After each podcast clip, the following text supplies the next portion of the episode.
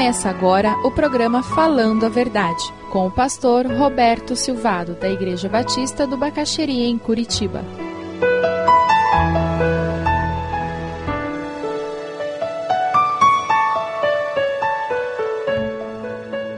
Salvação só existe através de Cristo. E é por isso que muitas pessoas não conseguem assumir esse ministério da reconciliação, porque elas nunca se reconciliaram com Deus. Elas não sabem o que é ter um coração grato. Elas não sabem o que é viver com a certeza da presença de Deus. Efésios 2, 8, 10 nos fala sobre isso. Que a nossa salvação não vem por obras, mas vem pela fé, não é de, de homens para que a gente não se glorie, é de Deus. E diz claramente, lá em Efésios 2,10, que nós não fomos salvos pelas obras, mas nós somos salvos para as obras que Deus preparou de antemão para que andássemos nelas. Jesus deu uma palavra muito forte com relação a isso. Ele disse, com aquele jeito que só ele tinha, direto, objetivo e claro: pelos frutos os conhecereis. Ponto. Mais alguma pergunta? Se os frutos das minhas ações, se as minhas obras não revelam uma nova natureza, não revelam a minha reconciliação com Deus, alguma coisa está errada. Talvez eu nunca tenha sido reconciliado com Deus. Mas sabe, Deus nos mostra o valor e a necessidade da nossa reconciliação. E Ele faz mais do que isso. Quando nós experimentamos essa reconciliação com Ele, Ele nos dá uma missão muito clara. Ele nos diz: Eu quero que você vá promover essa reconciliação verticalmente e horizontalmente na face da terra. E essa é a missão daquele que conhece o Senhor. Deus nos mostrou o valor da reconciliação e agora é a nossa vez. Reconciliação com Deus. Ajudar as pessoas a descobrirem esse Deus. Você está orando por elas? Você está agindo para que isso aconteça? O outro desafio que Deus coloca diante de nós é que nós sejamos ministros da reconciliação das pessoas entre si. Nós sejamos promotores da paz. Bem-aventurados pacificadores, disse Jesus, porque eles serão chamados filhos de Deus. As pessoas vão olhar para você e dizer: Você é filho de Deus mesmo, né? Consegui resolver aquela encrenca no escritório, só Deus. Teu santo é forte. Alguém já disse isso para mim, teu santo é forte. Eu disse, você não faz ideia de como ele é forte. Você não viu metade do filme. Reconciliação entre os homens. A palavra de Deus nos diz que o amor cobre multidão de pecados. Mas sabe, para nós promovermos a paz entre os homens, nós temos que promover a paz entre nós e os homens. Precisa começar em nós. Deus deseja amar as pessoas através de nós, através de você. Você e eu somos ministros da reconciliação. Você precisa perdoar alguém? Você precisa pedir perdão a alguém? Você precisa promover a reconciliação entre você e alguém, tomar a iniciativa, como Deus fez. Existia um relacionamento quebrado por causa do pecado do homem. Ao invés de Deus ficar sentado dizendo, só quero ver o que eles vão fazer, hum, não vai chegar nem aos pés. Eles nunca vão conseguir chegar aqui. Foi isso que Deus fez? Felizmente não foi. Ele disse: eles têm um problema. Eles têm uma dificuldade tremenda que é a autossuficiência, orgulho. Por isso que eles não se arrependem, por isso que eles não me buscam. Eu vou lá em forma humana, igual a eles, para ver se eles me ouvem. Eu vou fazer mais. Eu vou tomar iniciativa para que o problema que eles têm, o pecado deles, caia tudo sobre o meu filho Jesus. E assim, nem isso eles precisam resolver mais. Todas as providências necessárias Deus tomou para que eu e você pudéssemos experimentar o perdão dele, pudéssemos experimentar a restauração desse relacionamento. Deus não fez nada de errado conosco.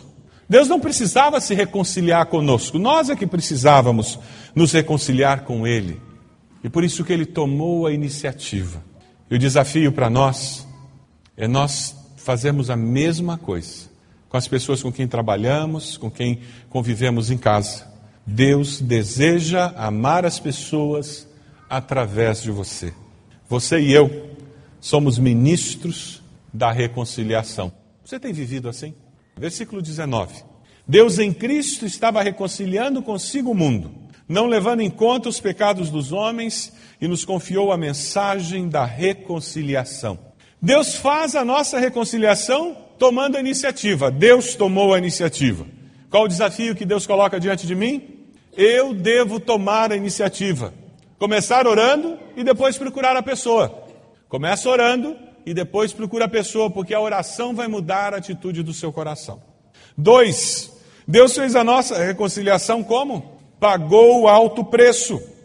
Cristo Jesus morreu na cruz. O filho dele, que nunca havia pecado, se tornou pecado, foi cravado na cruz, passou a vergonha da cruz, o sofrimento físico, moral, espiritual. Deus tomou iniciativa. Deus pagou um alto preço. Você quer promover a reconciliação? Você terá que pagar um preço. O seu orgulho, seus direitos. Mas ele me ofendeu. Abra mão dos seus direitos. Coloque diante da cruz de Cristo. Porque se você for conversar com a pessoa cobrando os seus direitos, não vai acontecer reconciliação. Abra mão dos seus direitos. Isso não significa você deixar que o outro pisoteie em você, use você como capacho, mas significa que eu não vou ficar jogando na cara do outro, do meu cônjuge, meu filho, minha filha, meus pais, o erro deles no passado. Pelo contrário, isso está resolvido. Eu já coloquei isso aos pés da cruz e abri mão desses direitos. Como que Deus fez a nossa reconciliação? Deus fez tudo o que era possível, tudo. Deus tomou todas as decisões e fez tudo o que era possível. Como que eu devo promover a reconciliação? Eu devo fazer tudo que é possível. Romanos 12, 17 diz: No que está em vós, no que está em vós tem de paz com todos os homens. Esse texto está dizendo que em alguns momentos não vai ser possível ter paz. Porque se a outra pessoa quer continuar em guerra, vai continuar tendo guerra. Só que vai ser uma guerra unilateral. Porque no que está em mim, no que depende de mim, nós vamos ter paz. Ah, irmãos, isso é viver uma nova vida. Eu não vou sair dando tiro porque estão dando tiro em mim. Eu não vou agredir porque estão me agredindo.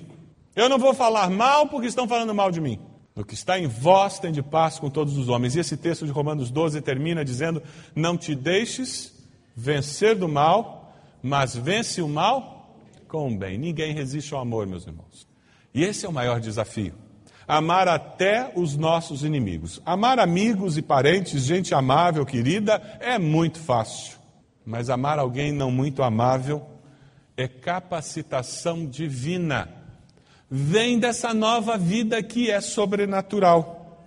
Quando Deus faz a nossa reconciliação, Deus ama e espera. Lembra da parábola do filho pródigo? O filho foi, ele não havia se arrependido, ele não havia mudado de ideia, mas o pai estava onde? Em casa esperando. Tanto que no momento em que aquele filho deu a primeira manifestação de arrependimento, de mudança de vida, de desejo de volta, ele descobre que o pai não precisou de uma semana para pensar no assunto. No coração do pai, esse assunto já estava resolvido. E é assim com Deus. No coração de Deus está resolvido. É só uma questão de você se arrepender dos seus pecados, você reconhecer o seu erro, você reconhecer que Jesus morreu na cruz por você e você aceitar. E a nova vida começa. É obra sobrenatural que surge. Da mesma forma, quando nós promovemos reconciliação, nós devemos estar esperando a resposta com perdão nas nossas mãos e no nosso coração. Esperando com perdão nas nossas mãos e no nosso coração. E eu uso essa palavra mão e coração pensando no nosso agir e no nosso sentir. Nas ações que nós realizamos em favor daquela pessoa e nos sentimentos que nós nutrimos com relação àquela pessoa. Que Deus nos livre de sermos aqueles cristãos que dizem: Eu já fiz a minha parte, que vá para o inferno. Eu perdoo, mas não esqueço. Já ouviu isso? Deus fez a nossa reconciliação. Por isso que você precisa hoje aceitar Jesus e reconciliar-se com Deus. Quando eu promovo reconciliação, eu preciso pedir perdão e perdoar. Eu só consigo perdoar quando eu comparo o perdão que darei com o perdão que eu recebi de Deus. Enquanto eu não comparo o perdão que eu terei que dar com o perdão que eu recebi de Deus, eu acho que eu estou sendo bom demais. Ele não merece, não merece mesmo. Ela não merece, garanto, não merece mesmo como eu não mereci nem você merece. Agora, quando nós olhamos o perdão de Deus, aí nós entendemos porque Jesus ensinou o Pai Nosso, dizendo que nós temos que perdoar as nossas ofensas, como Deus nos tem perdoado. Eu só consigo perdoar quando comparo o perdão que darei ao perdão que recebi de Deus. Ao perdoar, eu vivo uma vida melhor. Por isso, eu acabo vendo a salvação daqueles que estão ao meu redor. É a cruz que nos leva até a presença de Deus e que nos dá uma nova vida. Essa ponte funciona.